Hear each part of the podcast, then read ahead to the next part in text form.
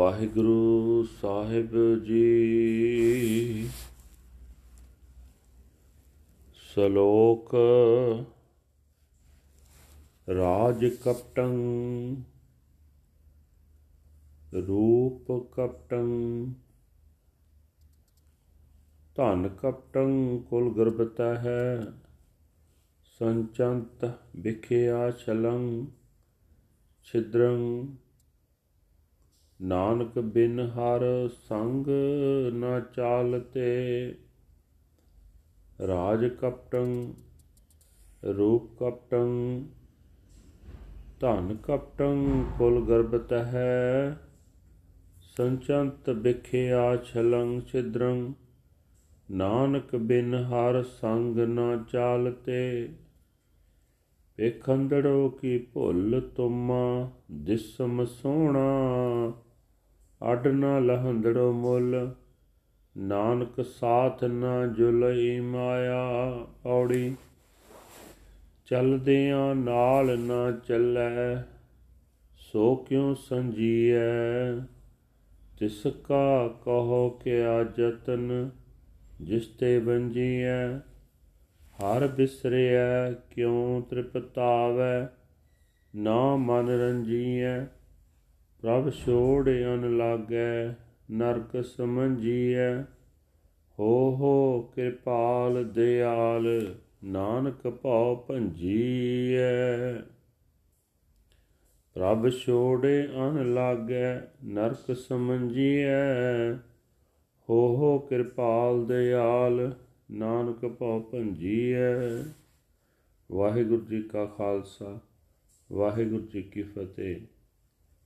ਇਹ ਹਨ ਅੱਜ ਦੇ ਪਵਿੱਤਰ ਹੁਕਮਨਾਮੇ, ਜੋ ਸ੍ਰੀ ਦਰਬਾਰ ਸਾਹਿਬ ਅੰਮ੍ਰਿਤਸਰ ਤੋਂ ਆਏ ਹਨ।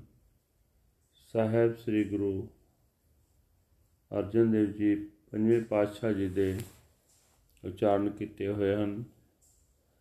ਸ਼ਲੋਕ, ਗੁਰੂ ਸਾਹਿਬ ਜੀ ਫਰਮਾਨ ਕਰ ਰਹੇ ਨੇ हे ਨਾਨਕ, ਇਹ ਰਾਜ, ਰੂਪ, ਧਨ ਤੇ ਉੱਚੀ ਕੁਲ ਦਾ ਮਾਣ ਸਭ ਛਲ ਰੂਪ ਹੈ। ਜੀਵ ਛਲ ਕਰਕੇ ਦੂਜਿਆਂ ਤੇ ਦੁਸ਼ਣ ਲਾ ਲਾ ਕੇ ਕਈ ਢੰਗਾਂ ਨਾਲ ਮਾਇਆ ਜੋੜਦੇ ਹਨ, ਪਰ ਪ੍ਰਭੂ ਦੇ ਨਾਮ ਤੋਂ ਬਿਨਾ ਕੋਈ ਵੀ ਚੀਜ਼ ਇੱਥੋਂ ਨਾਲ ਨਹੀਂ ਜਾਂਦੀ। ਤੁਮਾ ਵੇਖਣ ਨੂੰ ਮੈਨੂੰ ਸੋਹਣਾ ਦਿਸਿਆ ਕਿ ਇਹ ਉਕਾਈ ਲੱਗ ਗਈ। ਇਸ ਦਾ ਤਾਂ ਅੱਧੀ ਕੌਡੀ ਵੀ ਮੁੱਲ ਨਹੀਂ ਮਿਲਦਾ। हे ਨਾਨਕ, ਇਹੀ ਹਾਲ ਮਾਇਆ ਦਾ ਹੈ। ਜੀਵ ਦੇ ਭਾਅ ਦੀ ਤਾਂ ਇਹ ਵੀ ਕੌਡੀ ਮੁੱਲ ਦੀ ਨਹੀਂ ਹੁੰਦੀ, ਕਿਉਂਕਿ ਇੱਥੋਂ ਤੁਰਨ ਵੇਲੇ ਇਹ ਮਾਇਆ ਜੀਵ ਦੇ ਨਾਲ ਨਹੀਂ ਜਾਂਦੀ। ਉਸ ਮਾਇਆ ਨੂੰ ਇਕੱਠੀ ਕਰਨ ਦਾ ਕੀ ਲਾਭ, ਜੋ ਜਗਤ ਤੋਂ ਤੁਰਨ ਵੇਲੇ ਨਾਲ ਨਹੀਂ ਜਾਂਦੀ, ਜਿਸ ਤੋਂ ਆਖਰ ਵਿਛੜ ਹੀ ਜਾਣਾ ਹੈ। ਉਸ ਦੀ ਖਾਤਰ ਦੱਸੋ ਕੀ ਯਤਨ ਕਰਨਾ ਹੋਇਆ? ਪ੍ਰਭੂ ਨੂੰ ਵਿਸਾਰਿਆ ਨਿਰੀ ਮਾਇਆ ਨਾਲ ਰੱਜੀ ਦਾ ਵੀ ਨਹੀਂ ਤੇ ਨਾ ਹੀ ਮਨ ਪ੍ਰਸੰਨ ਹੁੰਦਾ ਹੈ हे ਪ੍ਰਭੂ ਕਿਰਪਾ ਕਰ ਦਇਆ ਕਰ ਨਾਨਕ ਦਾ ਸਹਿਮ ਦੂਰ ਕਰ ਦੇ ਵਾਹਿਗੁਰੂ ਜੀ ਕਾ ਖਾਲਸਾ ਵਾਹਿਗੁਰੂ ਜੀ ਕੀ ਫਤਿਹ This is today's Hukamnama from Sri Darbar Sahib Amritsar, uttered by our fifth Guru, Guru Arjan Dev Ji under Salok.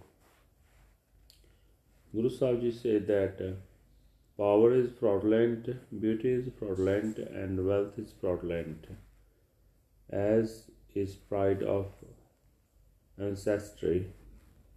One may gather poison through deception and fraud. O Nanak, but without the Lord nothing shall go along with him in the end. Beholding the bitter melon, he is deceived, since it appears so pretty, but it is not worth even a shell.